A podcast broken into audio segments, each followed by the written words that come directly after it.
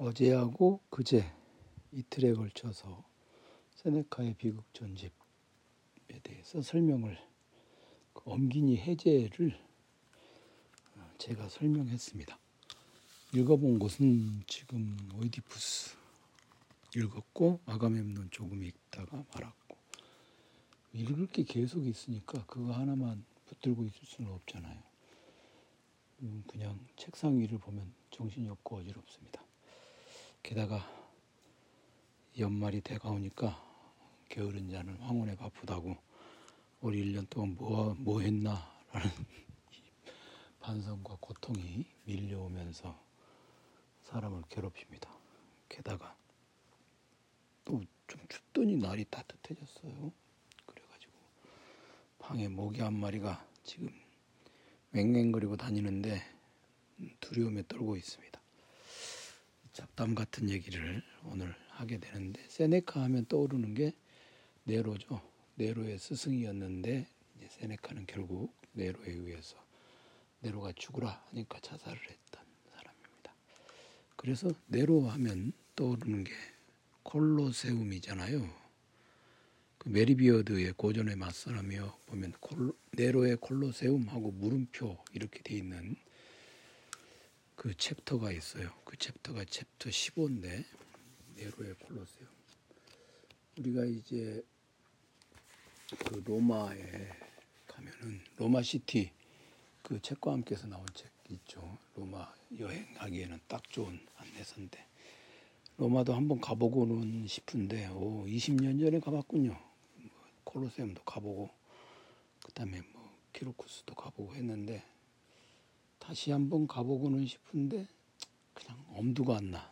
너무 멀어서 그 이탈리아 기행 유럽에 살고 있어야 그러는데 그냥 그것도 옛날에나 동경의 도시였지 지금은 별로 그냥 내키질 않아요.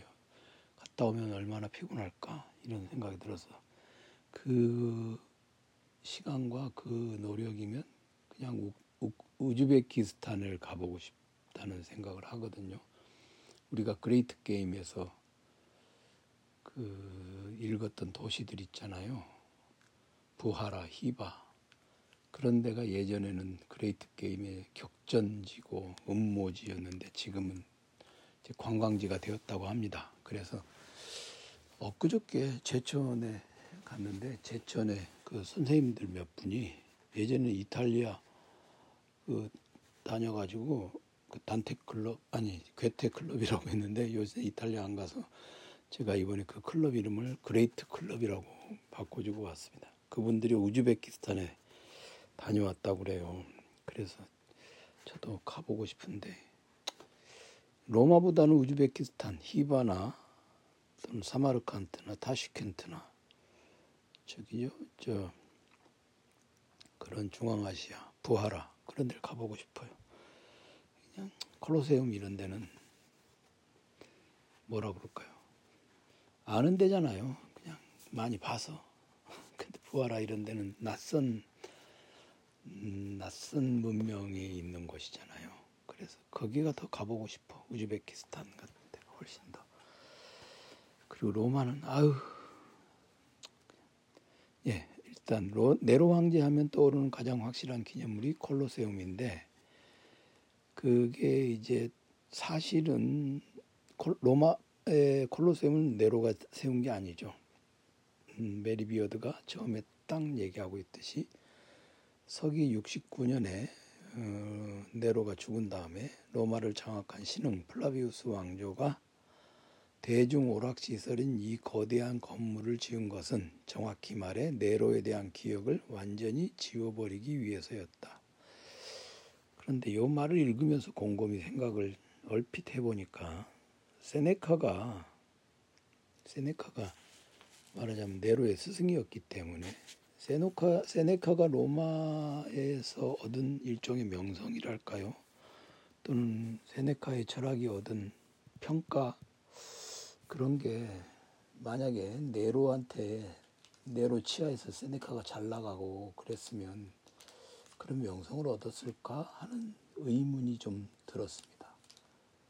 그리고 세네카가 네로에게 그 핍박을 받다가 자살을 했기 때문에 그의 명성에 그게 조금이라도 그 플러스 요인이 되지는 않았을까 하는 생각을 해보게 됩니다. 키케로도 마찬가지죠. 키케로도 뭐 딱히 막 공화정의 수호자다라는 그런 엄청난 그 그건 아닌데 키케로가. 근데 그런 명성을 명성 비슷한 걸 얻게 된 것도 음, 좀그 안토니우스라든가 그런 로마 혁명기에 그 그런 전두환 같은 놈들이죠 오늘날로 치면 지금 전두환 그 영화 개봉했다던데 그 황정민인가요? 그 배우가 전두환 역할을 해서 아주 그냥 평가가 아주 좋다고 합니다. 시기도 그렇고. 네. 그러니까 그런 정치 로마에서는 정치가이면서 또 철학자이면서 동시에 비극 작가인 세네카 같은 사람들이 네로치아에 잘 나갔다 그러면 좀 시민들이 그 만든 시민들이 돈을 대서 만드는 거잖아요. 그 헬라스 비극은 그것과는 달리 달리 이제 로마는 아무래도 그런 그 시스템 자체가 다르니까 과연 세네카가 오늘날과 같은 평가를 받을 수 있겠는가 그런 생각을 해보게 됩니다. 뭐 하이데거가 뭐 여전히 하이데거 학회도 있고 열심히들 하는 거 보면은 그뭐꼭 그런 것만은 아닌 것 같기는 한데요. 저는 하이데거 철학이 중요하다라는 말 많이 알고 있고 또 그 하이데거가 해석학이나 어떤 존재론이나 이런 데서 정말 간과할 수 없는 업적을 남긴 철학자라는 것은 알고 있어요. 그리고 그 제 선생님 이석윤 선생님의 어, 동기이시고 또 철학의 재문제 공역자이시기도 한 서광희 선생님이 하이데거 그 전공하신 것에서 또 책도 쓰셨고 해서 가지고 있고 읽고 공부했는데 제가 어디서 하이데거 철학은 이렇습니다 저렇습니다 하고 얘기하는 경우는 없죠. 최소한 그냥 안 하고 말지 안 떠들고 말지 공부는 했는데 그 사람의 어떤 철학을 입 밖에 제, 제입 밖에 떠들어서 얘기하고 싶지는 않아요. 뭐 그렇다고 치면 뭐 현대 독일 철학 칼슈미트 이런 사람을 왜 하느냐? 게다가 명백하게 그건데 뭐 칼슈미트는 칼슈미트는 하이데거에 비하면 잔챙이에 불과하니까 근데 하이데거는 명백하게 그렇게 하고 싶진 않아. 그런데 이제 사람들은 그냥 의외로 그런 것에 좀 관대한 점이 있죠. 그죠? 그리고 그 나치 치하에서 프랑스가 그 괴뢰 정권을 세웠잖아요. 근데 그때도 음, 꽤 복, 거기에 부역한 지식인들 꽤 많아요. 그리고 프랑스가 파시즘이라고 하는 그 이데올로기가 프랑스에서 시작됐죠. 네, 알퐁스 도데의 그 마지막 수업인가요? 그것도 사실은 교과서에 실린 것과는 다르게 파시즘적인 것입니다. 그리고 어, 레옹 도데 도데 맞죠? 그게 이제 저 뭡니까? 걔가 극우 파시스트죠. 그래서 프랑스 철학에서도 그 그런 파시즘에 복무했던 그런 자들 그 이제 나중에 우리 메세크 코아콥스키의 마르크스주의 네. 거기에 보면 나오니까 그때 다시 얘기하기로 하고요. 여튼 저는 그런 것들은 그렇습니다. 근데 세네카가 좀 부담 없이 세네카를 참 찬양할 수 있게 된 것도 이 네로에게 의해서 핍박을 받고 자살했다는 것 그것도 어느 정도 그 기여를 하지 않았을까 하는 생각을 해보게 됩니다. 여기에도 그 얘기가 나옵니다. 메리 비어드도 그 얘기를 합니다. 네로 황제 하면 콜로세움인데 사실은 네로에 대한 기억을 완전히 지워버리기 위해서 음, 네로가 지은 그 궁전, 즉 Domus Aurea 황금 궁전 에서도 그 인공 호수가 있던 자리, 인공 호수가 있던 자리에 원형 경기장을 건설해서 대중들을 위한 오락시설로 만들었다. 그렇게 하죠. 그러니까 그랬는데 그랬는데 그 그게 사실 네로를 오히려 더 확실하게 기억하게 하는 그런 장치가 되었다는 얘기를 하고 있습니다. 그리고 콜로세움이라는 명칭은 음, 콜로수스라고 하는 것 거대한 높이가 36m에 이르는 거대한 정동상에서 유래한 것입니다. 콜로수스. 그러니까 이게 이제 네로가 의뢰해서 제작을 한 것이고 네로를 표현했을 이 거상이라고 하는 이 거대한 정동상이라고 하는 게 그 항공전의 전시물 중에 하나였죠. 그리고 4세기까지는 원형 경기장 근처에 있었습니다. 그러니까 요걸 없앴어야 되는 거예요, 사실은.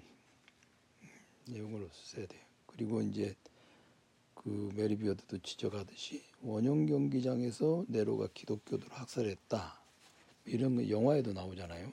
근데 생전에는 원형 경기 네로 생전에는 원형 경기장이 없었고 그다음에 기독교 관련 순교자가 원형 경기장에서 죽음을 맞았으리라는 것은 짐작은 되는데 기독교도가 죽었다는 것 이런 건 이제 신빙성 있는 자료로 뒷받침되고 있지 않습니다. 그런 것들 꼭 생각해 봐야 되죠. 그리고 이제 그 원래 이 콜로수스, 콜로수스라고 하는 거대한 청동상이라고 하는 거 있잖아요. 요게 이제 그 참 네로의 전기를 쓴 사람이 이제 수에토니우스인데 항공궁전 현관에 세우려 했는 게 맞나? 뭐 조각상이 그 조각상이 태양신을 상징하는가 아니면 어, 태양신으로서의 네로를 상징하는가? 네 그런 것들도 그 참 심각한 문제이긴 하지만 여튼 그런 게 그런 그런저런 자잘한 그런 에피소드들이 삽화들이 네로를 오히려 더 기억하게 하는 그런 것이 되죠. 요 메리비어드의 이 서평은 고전 학자 에드워드 챔플린의 네로 전기, 네로라고 하는 전기에 대한 서평으로 쓰여진 것입니다. 그리고 이제 그 그것에 따르면 그것에 따르면 네로의 이미지는 이제 그 현존하는 고대 기록에 따르면 어, 일단 어머니와 자고 어머니를 살해했다. 그 다음에 이보 경제와 아내 둘을 살해했다. 그리고 상당수의 로마 상류층을 죽였다. 그리고 이제 서기 64년 로마 대화제의 방화범이었다. 새로 짓는 궁전에 필요한 공간을 확보하려고 그리고 이제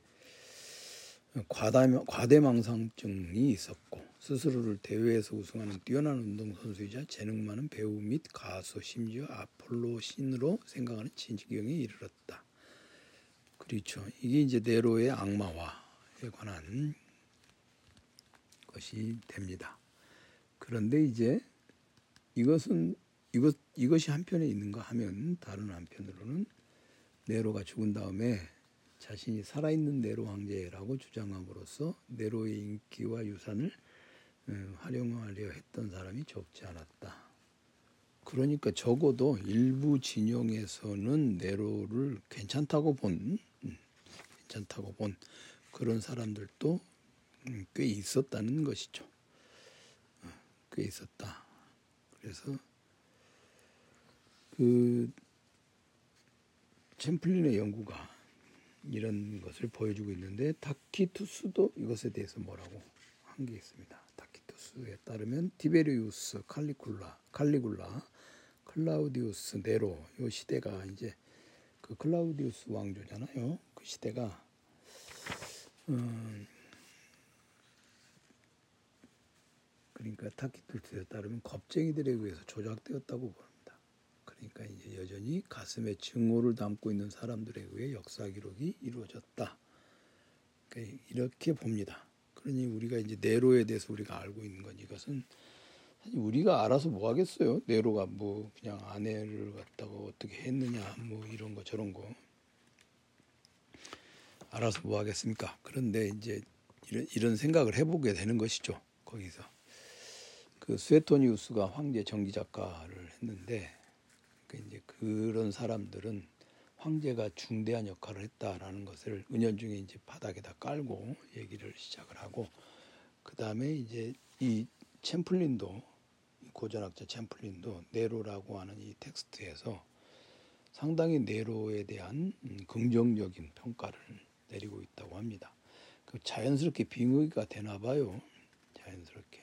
제가 그런 것을 읽었던 가장 그 가장 오래된 기억으로는 예전에 어렸을 때 제가 국민학교 다닐 때죠. 70년대. 그 무렵에만 해도 박정희가 살아있는 신이었어요. 그러다 보니 그 세계의 대통령 위대한 유명한 유명한이겠지 위대한은 모르겠고 어, 대통령들을 다룬 전기가 초등학생 사이에 익히고 독후감을 쓰는 그런 게 있었습니다. 그 전기 중에 제가 읽었던 기억으로 뭐 케네디도 있었고 막사이사이도 있었고 박정희도 있었어요. 근데 그 박정희를 제가, 지금도 뚜렷하게 기억하는 게그 음, 박정희를 쓴 박정희 전기를 쓴 사람이 박목월이었던 것 같죠. 그래서 이제 그걸 읽고 막 박정희 찬양 대회가 열리곤 했죠. 독후감을 쓰고 예, 서울에 있는 국민학교에서 그걸 했습니다. 근데 지금 생각해보면 참 어이가 없죠. 아마 그때 박목을도 자기도 모르게 그걸 저 비행유가 되었던 것이 아닐까 싶어요. 그래서 이제 챔플린도 좀 그런 것 같습니다. 그래서 요 메리 비어드는 그렇게 얘기를 합니다. 네로 황제 치세에 네로 자신에게서 나오는 중요한 제국 운영 프로그램이 작동했음을 보여주려고 최선을 다한다. 바뀌는 통치자의 영향, 그들이 유발하는 공포와 아첨, 로마의 역사 소설 패턴에 대한 타키투스의 논평은 당연히 이런 접근법에 대한 지지 의미로 해석될 수 있다. 그런데 거의 완전 반대 입장을 지지하는데 똑같은 논평이 동원될 수 있다는 것이죠. 상황에 맞는 말을 내뱉고 필요할 때 적절한 찬사와 비난을 해주기만 하면 정권이 바뀌어도 개인의 일상은 평상시처럼 지속될 수 없다. 이 상당히 냉소적이지만 오늘날 한국의 언론들을 음, 여기다 대입해서 읽어도 크게 어렵지 않을 것 같습니다. 이상하게 한국의 언론들은 이상하게 기득권이 되어가지고 그 왕년에 그 한겨레라든가 이런 애들마저도 지금 이제 기득권 집단이 됐죠. 그래서 누가 왕자에 있든 상관없이 이전 황제에게 적극 협력한 엘리트였다 해도 크게 걱정할 것은 없다. 이전 정권을 비난하는 어느 정도의 기술만 연마하면 새로운 정권에서도 얼마든지 자질을 보존할 수 있으니. 그러니까 전 정권 탓하면은 뭐전 정권 씨를 불러 불러드린다고 그러잖아요. 요즘에는 이제 뭐든지 현 정권의 그 잘못된 점들은 다 전 정권에서 만들어 놓은 것 때문이다. 그게 이제 또 먹혀가지고 참 지금 대통령이 간첩 문재인이가 말이야 얼마나 엉망으로 해놨는데 그거 지금 복구하느라고 나라가 이렇게 어렵 어지럽다 이런 얘기를 한대잖아요. 그러니까 이전 정권을 비난하는 어느 정도의 기술만 연마하면 새로운 정권에서도 얼마든지 이 자리를 보존할 수 있다. 짐작하건데 제가 이 에드워드 챔플린의 그 네로라는 책을 읽어본 적은 없습니다. 읽을 생각도 별로 없고 메리 비어드의 서평 읽으면 충분하죠. 아마 이 챔플린이 이런 정도의 그 아부를 떨고 있지 않나. 그래서 이렇게 서평을 쓰지 않았나. 그렇게 짐작을 해봅니다. 오늘은 세네카에 관한 가벼운 얘기, 그 네로 네로의 콜로세움 그 가벼운 얘기입니다. 가볍게 한번 듣고 거의 잡담 수준의 얘기죠. 네, 지나가실 수 있겠습니다.